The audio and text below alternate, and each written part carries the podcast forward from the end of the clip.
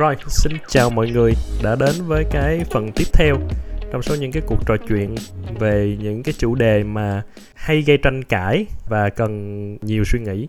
Chúng ta lại gặp mặt Nghĩa. Rất vui được nói chuyện tiếp với Phan trong một cái buổi chiều cuối tuần đẹp đẽ như thế này. Cũng không biết đẹp đẽ không, bởi vì là cách ly hết rồi nên là ngồi nhìn 4 bức tường thì cũng không biết có đẹp không. Thì hôm nay cái chủ đề mà Phan và Nghĩa muốn thử nói chuyện với mọi người là một cái mà nếu mà mọi người đã nghe cái podcast trước của tụi mình á, và cũng như là thỉnh thoảng khi mà mình nói chuyện với nhau á, chắc là sẽ nhận ra ở một số chỗ mình có thể hay chêm tiếng Anh vào, và khi mà mình nghe lại thì thực sự á, là cũng khá là nhiều. Mình biết là có rất nhiều bạn bè của mình, đặc biệt là những bạn bè cùng trang lứa và cùng học từ trường ngoại thương, nói chuyện với nhau thì hay sử dụng tiếng Anh chêm vào giữa tiếng Việt. Đôi khi là nó cũng gây ra một số cái sự khó chịu của người nghe, và bản thân mình thì cũng hơi quan ngại về điều đó. Và cũng không chỉ riêng mình, bởi vì các bạn có thể nhớ là một thời gian trước thì có một cái sự vụ ở trên sóng truyền hình, một cô gái sử dụng tiếng Anh chêm tiếng Việt mà nó đã trở thành một cái meme khá là phổ biến luôn, healthy and balanced. Thì cô gái đó gặp được rất là nhiều sự chỉ trích, đến mức mà gần như là mọi người chỉ nói về cái sự đó, và tất cả gần như là đều là tiêu cực, đúng không? Mình muốn suy nghĩ lại một xíu là thực sự cái hiện tượng mà sử dụng tiếng Anh kèm với tiếng Việt như vậy á, nó bắt đầu từ đâu, và thực sự nó có tệ đến mức như vậy hay không? Nó có đáng nhận được sự chỉ trích mà nó hiện đang đáng nhận hay không? Đầu tiên đi, tại sao mà phần lớn chúng ta, mà nói chúng ta đây là trong cái vòng kết nối của mình, ở cái lứa tuổi của mình nha, vẫn hay sử dụng tiếng Anh chêm vào tiếng Việt? Đó có phải là một cái sự gọi là sao ta, sính ngoại không? Thì em nghĩ thật ra nó có nhiều nguyên nhân, và có thể sính ngoại là một trong những cái nguyên nhân đó. Nhưng em nghĩ cái nguyên nhân mà đại đa số nhất là việc mà hiện tại trong cái vòng chúng ta là những người học rất là nhiều về ngoại ngữ, học tiếng Anh, và trong công việc cũng như trong đa số thời gian một ngày đi làm 8 tiếng thì dùng tiếng Anh rất là nhiều, dẫn đến việc là khi mà dùng như vậy thì vô tình là mọi người lại nhớ một cái từ trong tiếng Anh nhiều hơn là một từ trong tiếng Việt, do ngôn ngữ là mình dùng nhiều thì mình sẽ nhớ và mình sử dụng nó quen hơn thôi. Thì em nghĩ một trong những cái nguyên nhân lớn nhất là việc là do tiếng Anh đã ngày càng trở thành một cái công cụ, một ngôn ngữ giao tiếp trong công việc và đời sống nhiều hơn, dẫn đến việc là mình bị quen với từ tiếng Anh nhiều hơn thôi. Hợp lý. Tại vì tính ra thì đúng là ví dụ như bản thân mình đi, là mình làm việc gần như là trong suốt cái quãng đời làm việc của anh á, tính đến bây giờ thì gần như là 100% các ngôn ngữ mà sử dụng trong văn bản mà anh làm việc đi, nói văn bản thôi, 50%, 70% trong các cuộc họp là bằng tiếng Anh. Thậm chí là có những cái lúc mà anh cảm thấy rằng là viết một cái mail bằng tiếng Anh nó còn thoải mái và dễ dàng hơn là viết bằng tiếng Việt, tại vì mình đã quá quen với chuyện đó rồi. Và có rất là nhiều từ ngữ thực sự là lần đầu tiếp xúc với nó là tiếp xúc bằng tiếng Anh luôn. Đó là chưa nói đến những cái từ chuyên ngành mà ở trong, gọi là trong những cái mà mình thậm chí là mình không biết được là phải thay thế nó bằng tiếng Việt như thế nào, đúng không? Nó cũng hợp lý thôi. Thì 8 tiếng một ngày mà còn có khi còn nhiều hơn là mình sử dụng tiếng Việt nữa. Nhưng em muốn đặt một câu hỏi là nhưng nó có một cái giới hạn nào không? Tại vì đúng là có những từ mà mình rất là quen dùng bằng tiếng Anh. Em lấy ví dụ như là từ laptop đi, thì thường người ta nói laptop chứ cũng rất ít khi nào người ta dùng cái từ là máy tính xách tay. Thì những từ đó trong đối với em thì nó là bình thường khi sử dụng thay thế được. Hoặc ví dụ hơn nữa là những từ như là email, smartphone, là những từ đó, nghĩa là những cái từ mà nó thông dụng rồi. Nhưng quay trở lại một trường hợp mà anh có nêu ở đầu, và mình không có ý chỉ trích bạn này, mình chỉ muốn đưa ra để mọi người cùng suy nghĩ, là những từ như là healthy và balance, nó có thực sự là một từ thông dụng trong sự việc sử dụng tiếng Anh không, thay vì là một lối sống cân bằng và khỏe mạnh? To be honest thì một cách thực sự thì có thể ở đây mình không loại trừ khả năng là đối với bạn đó thì cái cách dùng từ đó là cách mà bạn ấy vẫn hay dùng thông dụng, đúng không? Anh thử suy nghĩ lại một xíu á, là mình sẽ không biết được là đối với một người á, thì như thế nào là thông dụng đối với họ. Nói ví dụ đi, nếu mà một người từ nhỏ đến lớn họ sống ở nước ngoài, họ nói tiếng Anh là tiếng ngôn ngữ đầu tiên của họ, và sau đó khi họ về Việt Nam họ nói tiếng Việt, thì lúc đó nó rất dễ hiểu, đúng không? Đó là một cái thái cực là rất dễ hiểu của chuyện là đối với họ thì tiếng Anh, những cái từ phổ biến lại là những tiếng Anh mới là cái thông dụng chứ không phải là tiếng Việt.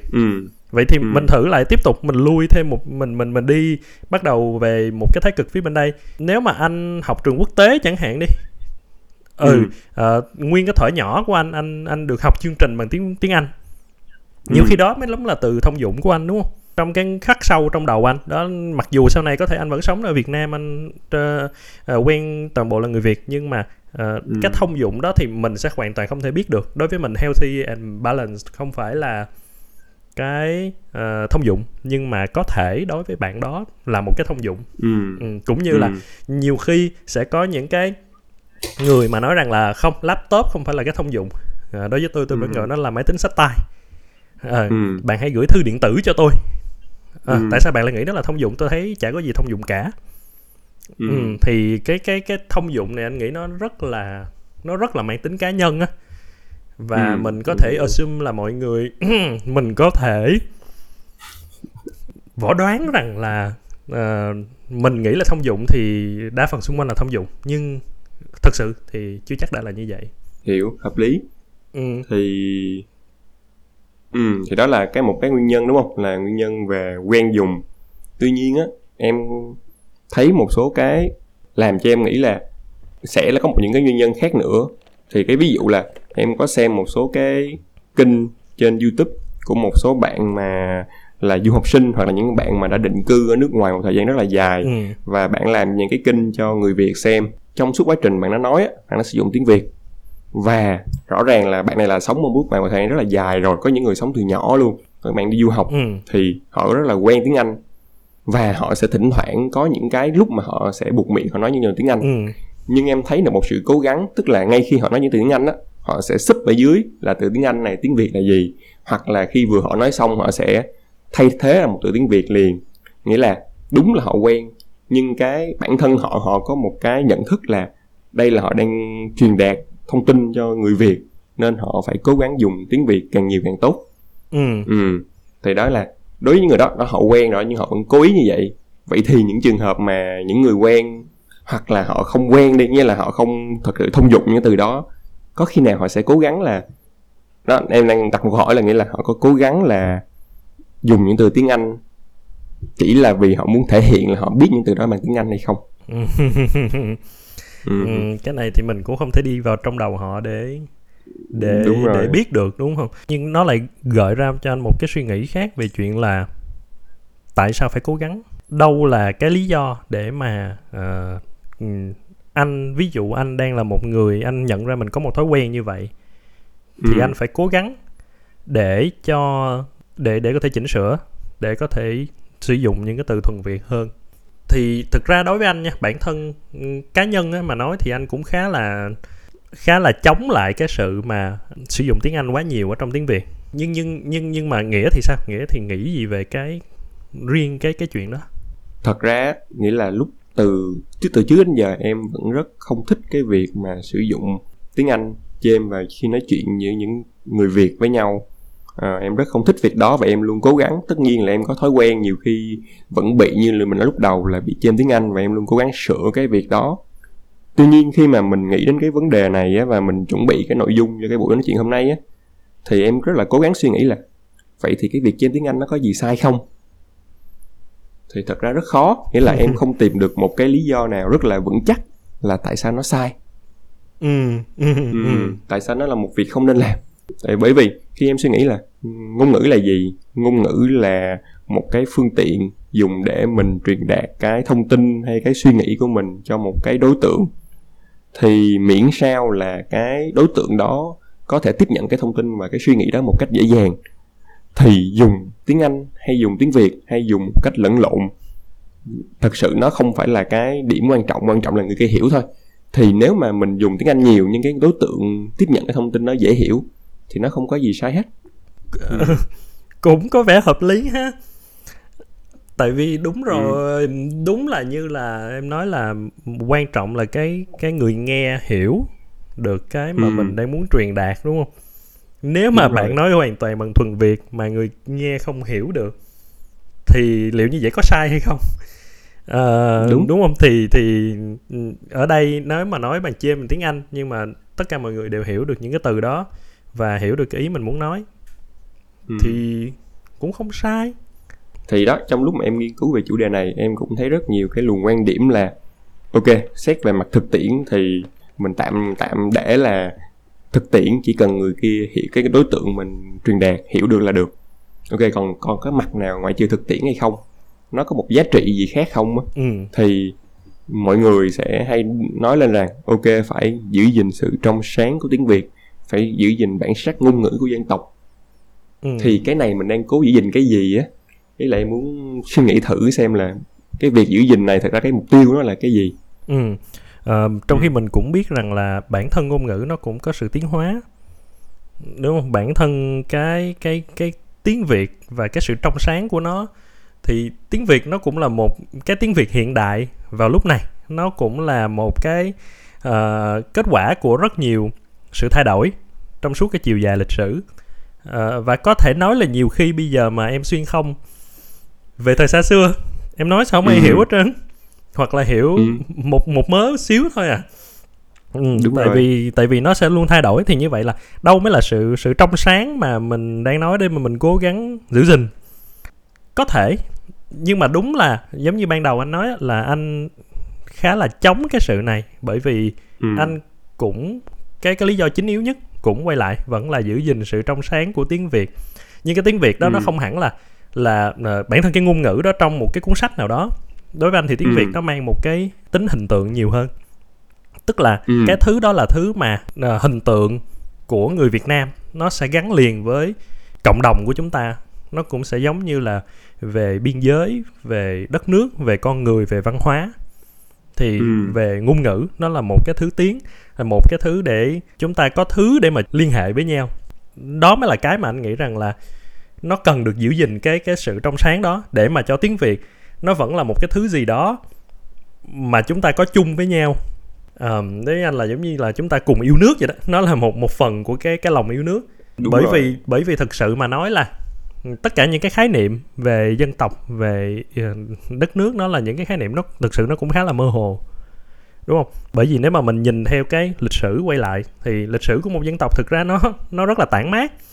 Nó là rất nhiều triều đại, rất nhiều sự thay đổi, rất nhiều chủng tộc, rất nhiều. Nó rất khó để mà mình nói rằng là bởi vì tôi có chung một cái tổ tiên vào 2.000 năm trước nên hiện tại thì tôi là cùng một dân tộc nên chúng tôi phải yêu thương đồng bào lẫn nhau. Mà anh nghĩ nó dựa vào tất cả những cái yếu tố vào thời điểm này, ngay lúc này. Và tiếng Việt trong sáng, tiếng Việt thuần chất của nó, bất kể nó là như thế nào, bất kể là nó có thể khác so với cái đây 100 năm, 200 năm, không quan trọng nữa. Vào ngay lúc này, cái thứ mà tất cả chúng ta cùng đang nói và cùng đang hiểu nhau á, thì nó thiên về đó, cho nên nó là một cái biểu tượng hơn là bản chất của cái tiếng Việt, từng từ từng chữ một. Thì đó là lý do mà anh nghĩ là mình nên nỗ lực để giữ gìn cái sự trong sáng đó. Thực ra thì em hoàn toàn đồng ý với cái suy nghĩ đó thôi. Mình phải xác định rõ là ngôn ngữ đó, lúc này như là một cái so sánh đi, ví dụ nó sẽ giống như là một cái loại, nó là một cái văn hóa vậy đó. Ví dụ như là văn hóa cải lương hay văn hóa vọng cổ đi, thì nếu mà mọi người chỉ nghe nhạc nước ngoài liên tục, hoặc là mọi người thích nghe nhạc K-pop, nhạc US UK liên tục á, thì dần dần sẽ không ai biết đến những cái loại văn hóa, và dần dần cái văn hóa nó sẽ mai một, nó mất đi một cái gì nó mang giá trị tinh thần, một trong những cái đặc sản của người Việt á.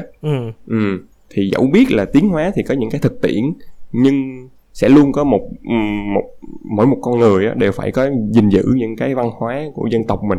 Thì giống như anh nói, nó là một trong những cái gọi là định hình nên mình là người Việt. Đúng rồi. Vào ngay thời điểm này, tức là có thể là 100, 200, 300, 400 năm sau, đúng không? Cái văn hóa nó sẽ biến mất. Nhưng tôi cũng không sống dài tới mức đó để tôi nhìn tất cả những cái điều đó. Thực ra chỉ đơn giản là ngay thời điểm này thì cái văn hóa mà tôi đang có và mọi người đang có đó, thì tôi nỗ lực để tôi gìn giữ nó thôi. Tôi không phó mặc nó cho cái dòng chảy của thời gian. Mình muốn làm gì thì làm, mà tôi có một nỗ lực tôi đóng góp được một cái gì vào trong đó để mà tôi gìn giữ nó. Đúng rồi. Thì thực ra cuối cùng nó cũng đó, nếu mà xét trên một chiều dài rộng lớn hơn thì nó cũng không quan trọng nữa. Nhiều khi là mình nói ngàn năm sau những cái bạn người Việt có thể sẽ nói một cái thứ tiếng mà lai giữa tiếng Việt, tiếng Trung, tiếng Pháp và tiếng Thái Lan chẳng hạn. Và nếu mà họ xuyên không về đây mà họ nói chuyện thì nhiều khi mình cũng không hiểu. Đối với họ lúc đó tiếng Việt đó mới là tiếng Việt trong sáng chẳng hạn. Thì thực ra cũng không quan trọng luôn. Vào ngay lúc này mình có chung một cái thứ tiếng để mà mình nói với nhau, và mình cùng biết là đó là một nền văn hóa Việt Nam. Nhưng mà đó cũng là, anh thấy nó cũng hơi cá nhân thôi. Có nghĩa là, đúng không, đó là đối với mình thì tôi yêu thương cái văn hóa Việt Nam và tôi muốn đóng góp để tôi giữ gìn nó. Cho nên tôi luôn đề cao cái việc giữ gìn sự trong sáng của tiếng Việt. Nhưng mà đó là một cái sự lựa chọn rất là cá nhân. Cũng không ai có cái nghĩa vụ hay là cái bắt buộc phải làm như vậy. Thì quay lại á, là như vậy thì cái việc mà ví dụ tôi không nỗ lực luôn thì sao? Tôi không quan tâm. Tôi nói mà cái nào tôi cảm thấy thoải mái tự nhiên nhất, và ví dụ, đúng rồi, người ta vẫn hiểu là được, thì cũng sẽ không đáng nhận sự chỉ trích nhiều như vậy, đúng không? Tại vì cũng như em nói đó, là em cũng không cảm thấy nó có gì nó sai về mặt bản chất. Đúng rồi. Nhưng thật ra nếu mà bị chỉ trích nhiều thì chẳng phải đó chính là một cái bằng chứng cho việc là cái mà bạn đó đang nói á, với cái đối tượng trong cái chương trình đó và những người nghe á, thì mình khoan bàn tới những cái ví dụ như là ok, có những cái cộng đồng mạng hay nhảy vào mà nói, nhưng nghĩa là có một số đối tượng nghe cái chương trình đó và thấy nó kỳ, thì khi mà rất nhiều người thấy nó kỳ, tức là cái đó không phải là giống như mình nói là đây là cái mà cái từ bạn đó dùng để dễ dàng giải thích cho những đối tượng có thể dễ dàng hiểu được cái từ đó, đúng không? Hợp lý. Đúng rồi, nghĩa là có một số rất là nhiều người phản đối rồi, tức là cái việc đó nó không đúng. Nghĩa là khi bạn dùng hai cái từ đó, những người này nghe không, có thể họ hiểu nhưng họ không thích việc dùng cái từ đó, nghĩa là nó không quen với họ rồi á. Thì giống như quay lại là ngôn ngữ vẫn phải là hướng tới cái đối tượng mà mình đang muốn truyền đạt. Thì biết là mỗi người có những cái thói quen do dùng nhiều, nhưng em nghĩ là mỗi người cũng cần phải cố gắng suy nghĩ là mình đang truyền đạt cái này đến cho ai á. Tại vì không tại vì nếu mà đặt vấn đề ngược lại đi, em đâu thể nào mà nói chuyện với người nước ngoài, ok, người này cũng hơi hiểu tiếng Việt một chút, mà em nói tiếng Anh sao em lại chêm tiếng Việt vô được, đúng không? Đúng không? Ví dụ như là những người nước ngoài mà qua cũng hiểu tiếng Việt sơ sơ, em nói tiếng Anh mà em chêm tiếng Việt vô được, em phải cố gắng. Có những từ em không biết tiếng Anh luôn, em phải em chỉ biết tiếng Việt thôi, em phải cố gắng em tìm, em nói sao cho người ta hiểu bằng cái ngôn ngữ của họ. Em hiểu là sẽ có những cái trường hợp bị quen, nhưng cái nguyên do, cái lý do bị quen nó không đồng nghĩa với việc là mọi người sẽ không cố gắng để truyền đạt đúng, để cái đối tượng mình đang muốn truyền đạt hiểu được nó một cách dễ dàng. Cũng thật là ngộ nghĩnh, đúng không? Nếu mà khi mà mình nói chuyện với một người nước ngoài á, mình cố gắng mình học và mình nói được trọn vẹn cái tiếng của nước người ta để mà người ta hiểu. Trong khi đó mình khi nói chuyện với người Việt của mình thì mình lại có thể mình lại chêm những cái khác vào, với cái nguy cơ, một cái rủi ro nhất định là có thể người ta sẽ không hiểu. Cái hướng mà an toàn nhất mà đảm bảo là tất cả ai cũng hiểu đó chính là mình dùng một cái tiếng Việt nó càng trong sáng càng tốt, càng thuần Việt càng tốt. Còn quay lại thì ở trong những cái môi trường đặc trưng nhất định, ví dụ như trong, thậm chí là giữa những người mà ở trong cùng một công ty, cùng làm việc và đã quen với những cái từ ngữ hay là quen với cách giao tiếp với nhau, thì thực ra hoàn toàn bạn muốn sử dụng như thế nào cũng được, đúng không? Hiểu là được. Đúng rồi, quan trọng là đối tượng là hiểu là được. Đó, như hồi nãy anh có nói một điểm á, là mỗi người có thể làm gì á, thì em nghĩ là mình á, mỗi bản thân có thể tự chủ tâm cố gắng sử dụng tiếng Việt trong sáng càng nhiều càng tốt. Tại vì như cái lập luận ban đầu của mình á, nghĩa là do là cái từ đó được dùng quá thông dụng rồi, người ta quen nên người ta muốn sử dụng những từ đó. Thì mình hoàn toàn có thể làm cho những từ mà tiếng Việt mà mọi người được xem là không thông dụng trở nên thông dụng hơn, đúng không? Nghĩa là nếu mà mình dùng từ đó, cái người nói chuyện với mình nghe từ đó rồi dùng tiếp những cái từ như vậy á, thì mình đang cố cân bằng lại thôi. Khi mà mình cố gắng sử dụng những cái từ tiếng Việt thuần thì cái từ đó sẽ ngày càng thành một cái từ quen. Thì sẽ bớt đi những người mà quen cái từ tiếng Anh của cái từ đó. Đó là giống như một cái sự tiên phong vậy đó. Nói anh thì đúng là hiện thời có thể cái từ tiếng Anh là cái từ mà nó quen thuộc hơn, nhưng luôn cần phải có những người tiên phong chấp nhận việc là tôi sẽ chủ tâm sử dụng cái từ thuần Việt của nó. Và mọi người sẽ làm quen dần với cái điều đó, và biết đâu được rằng là người ta cũng sẽ có thể trong một tình huống nào đó người ta cũng sẽ lại sử dụng từ đó, và nó cái sự lan tỏa đó đi nó sẽ một lúc nào đó nếu mà đủ người thì nó sẽ biến cái từ thuần Việt đó trở thành từ quen thuộc. Thì cũng là một cách tốt. Thư điện tử đồ, trang mạng đồ, tệp tin đồ, dẫu biết là cũng khó. Thì nhưng mà cái này thì quay lại là nó cần từ từ. Nó không phải là một sớm một chiều, đúng không? Để mà có thể thay đổi được, và cũng không nhất thiết phải là 100%. Thực ra nhiều khi rồi là mình ép bản thân quá nó cũng sẽ khó thôi. Nhưng mà quan trọng là anh nghĩ là cái nỗ lực và cái cố gắng để càng nhiều càng tốt. Còn nhiều được tới bao nhiêu phần trăm thì đó là tùy ở mỗi người thôi. Nếu mà lỡ mà mình vẫn hay vẫn hay quen quá, mình hay chêm vô như chúng ta đi nè, thực ra là cũng khá khó. Một số trường hợp thì đối với anh thì anh cố gắng là khi mà mình biết là mình chuẩn bị nói tiếng Anh rồi á thì mình phải dừng lại luôn và phải chấp nhận cái sự nó hơi kỳ kỳ ở đó, là tôi phải dừng lại một lát để tôi nghĩ được cái từ tiếng Việt rồi tôi mới nói. Thì anh sẽ nhất quyết là không thể nói cái từ tiếng Anh đó ra, mặc dù là từ tiếng Anh đó là một cái mà anh biết chắc chắn là ai cũng hiểu và rất thông dụng và rất dễ nói, xong là đi tiếp cái câu chuyện. Nhưng mà anh cũng sẽ dừng lại để tìm ra được đúng cái từ tiếng Việt của nó. Tất nhiên đó là trong trường hợp anh nhận ra thôi, còn nếu mà đang quá trớn mà tiểu nói ra tiếng Anh luôn đó thì thua rồi. Đó là một cách em cũng hay dùng, tức là mình sẽ nói chậm lại và mình cân nhắc thật kỹ trước khi mình tự nhiên mình chợt nhận ra là mình chuẩn bị nói tiếng Anh á, thì mình cân nhắc thật kỹ. Hoặc là em thì hay bị là khi mà nói lố rồi á thì quay ngược lại sửa bản thân mình, như là làm một cái để mình luôn luôn ghi nhớ mình là phải làm như vậy á. Một trong những cái cách mà em đang cố gắng áp dụng nữa, nghĩa là đọc nhiều hơn những cái sách, những cái văn bản, tất cả mọi thứ ở tiếng Việt.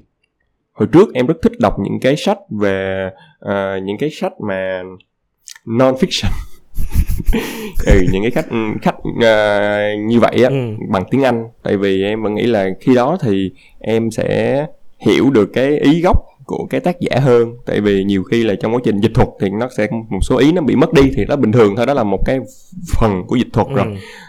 Nhưng từ từ khi em đọc quá nhiều tiếng Anh á thì em sẽ bị vô tình em quên đi những cách vận dụng câu, những cái từ ngữ trong tiếng Việt. Nên hiện tại thì mình cố gắng là đọc càng nhiều những cái thông tin, những cái sách báo ở bằng tiếng Việt càng nhiều càng tốt. Thì đó, cái vốn từ vựng của mình nó sẽ được giữ vững khi mà mình tiếp xúc với những cái từ đó nhiều hơn, hơn là mình đọc những cái phương tiện thông tin mà tiếng Anh nhiều quá thì mình sẽ bị quên mất. Thì nếu mà những người nghe cái này muốn giữ gìn cái đó thì em nghĩ đó là một cách cũng có thể thực hiện được, cũng tương đối dễ, nó không quá khó. Anh thấy cũng là một cái tín hiệu tốt á, khi mà hiện tại có một số cái trang mà anh theo dõi ở trên mạng xã hội á, họ có khá là nhiều trang về tiếng Việt, về những cái thậm chí là về chính tả, về những cái từ khó dùng hay là hay dùng sai, hay là giải nghĩa những cái từ của tiếng Việt, mà thực ra là cũng được khá nhiều người ưa thích. Đó cũng là một tín hiệu tốt, rằng là khi mà đó mọi người chủ tâm tìm hiểu những cái nội dung bằng tiếng Việt, và thậm chí là tìm hiểu đi sâu hơn về cái ngôn ngữ của mình á, thì mình cũng sẽ từ từ mình mình quen hơn thôi, để mà mình vận dụng tiếng Việt tốt hơn. Thì một khi mình vận dụng tiếng Việt tốt hơn, hiển nhiên là mình sẽ ít, mình phải chêm những cái tiếng Anh vào hoặc là những cái tiếng khác vào. Cũng khá thú vị, một cái điểm mà anh vừa mới nhớ ra là ở trên những cái trang mà anh nói á, thì đôi lúc á người ta hay đăng những cái bài liên quan đến là những cái chữ mà hay dùng sai chính tả chẳng hạn. Thì có những cái chữ mà đúng là mình vẫn quen dùng á, và mình cảm thấy là ủa, hóa ra đây là mình đã sai chính tả rồi.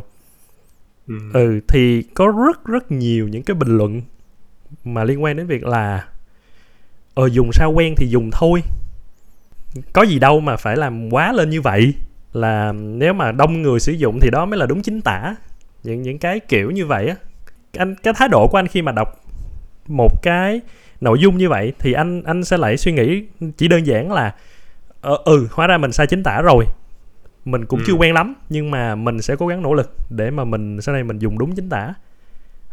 Đó là một cái mà mình thấy vui khi mà mình biết được cái thông tin đó, để mà mình sẽ dùng tiếng Việt tốt hơn. Mình tin là như vậy. Khi mà anh đọc những cái bình luận đó, anh cũng cảm thấy là không có được ủng hộ lắm. Mặc dù một phần nào đó anh nghĩ là trong đó thì cũng đúng một phần thôi, là từ nhiều khi những cái mà sẽ được dùng phổ biến nó sẽ đi vào cái từ vựng, nó sẽ đi vào trong cái ngôn ngữ đó và nó trở thành một cái chuẩn mới. Thì nhưng cũng không thể ngăn cản việc là vào ngay thời điểm này, quay lại là vào lúc này tôi có thể làm được gì. Cái chuyện của cả xã hội, đó là chuyện của xã hội, đúng không? Nhưng mà ngay thời điểm này, khi tôi biết được là đây là đúng chính tả thì tôi sẽ cố gắng để viết đúng, sử dụng đúng.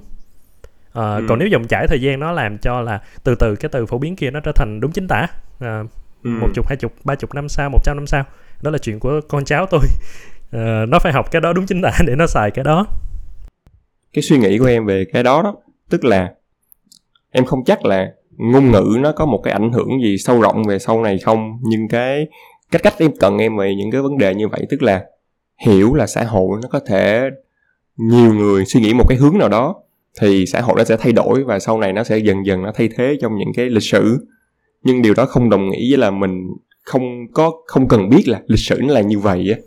Ok, sau này có thể là nhiều người dùng như vậy, nó sẽ thành cái đó luôn, và thành một cái sau này mọi người đều dùng. Nhưng nó không đồng nghĩa việc là biết là cái khởi nguồn của nó là như vậy, nó là như vậy do những người xưa nghĩ ra. Thì mình cũng cần phải biết cái đó. Cái việc biết cái đó nó không có sai, và cái việc trình bày cái thông tin đó để mọi người cùng biết nó không có sai. Tại vì cái mà mình sợ là sau này khi mà qua một hàng ngày quá dài á, cái lịch sử bị mất đi á, và có những bài học ở trong lịch sử mà mình sẽ bị quên đi do mình quen một cái gì đó quá rồi á. Nên trân trọng những cái như nói là trân trọng cái hiện tại, cái mà làm sao nó đúng. Còn hãy để xã hội và thời gian thay đổi cái đó. Đúng, thì đó anh nghĩ là một cái thái độ mà cho nhiều việc khác nữa, về chuyện là đúng rồi đó. Đó, mình làm những cái mà mình có thể làm thôi. Mình tin là đúng thì mình làm, và mình đóng góp một phần nào đó của mình vào cái điều mà mình tin là đúng đó, thay vì là mình chấp nhận một cách bị động, hoặc là mình chấp nhận là mình không làm gì cả. Thì điều đó là điều anh không chấp nhận được. Đúng rồi, thì em mới nói là thay đổi và nhiều người dùng á thì nó đúng, nhưng không hẳn là cái thay đổi là tốt. Tất nhiên là trong số những việc mà mình có thể làm đó thì cũng không bao gồm việc là sẽ đi chỉ trích và đả kích những người sử dụng tiếng Anh như đúng rồi tất nhiên thì nếu mà gọi là chốt lại cái vấn đề này thì là quay lại từ đầu luôn, nghĩa là không nên, nếu mà bạn thấy một cái người nói tiếng chêm như vậy và bạn thấy là cái việc đó bạn không thích, thì bạn không nên đả kích một cái cá nhân, cái người đó, mà hãy bản thân bạn là đi lan truyền để sử dụng những cái từ tiếng Việt nó trong sáng hơn, không có sử dụng thay thế tiếng Anh nữa. Đó là cái mà bạn nên làm. Nó giống như là một cái bài học cho cũng khá nhiều những cái thứ mà nếu bản thân mình không có đồng ý với lại cái người khác á, thì thay vì là đả kích và chỉ trích người đó thì mình hãy là cái phát ngôn viên của cái thứ mà mình tin là đúng, và mình là nỗ lực, mình là người tiên phong để mà mình làm cái tấm gương rằng đây mới là hành động đúng nè. Hy vọng là tiếng Việt thì nó sẽ trong sáng hơn một chút xíu. Không còn nhiều cái để bàn nữa. Nếu mà các bạn nghĩ rằng là có thêm những cái ý nào hoặc là những cái góc nhìn nào từ phía của các bạn mà có thể giống hoặc không giống với mình và Nghĩa, cũng có thể muốn góp ý về cách mà tụi mình làm cái podcast này á, thì ở dưới trong cái thông tin của cái podcast có một cái đường link dẫn đến một cái Google Form mà mọi người có thể điền vào đó những cái bình luận đi, hay là đánh giá, hay là ngợi khen cũng được, không sao. Mình chấp nhận mấy cái lời khen á, mình cũng không có ngại lắm đâu. Nhưng mà nếu mà các bạn để lại một cái gì đó cho tụi mình thì sẽ vui thôi, để tụi mình có thể làm những cái số sau tốt hơn. Ok, cảm ơn tất cả mọi người đã nghe và cảm ơn Nghĩa. Cảm ơn Phan, chào tạm biệt, hẹn gặp lại mọi người ở số kế tiếp. Và với những cái chủ đề mang tính tranh cãi hơn nữa, tính nói mà thôi, sợ bị chửi nên như là gì thôi, để bí mật cho nó hấp dẫn. Ok, bye bye Nghĩa.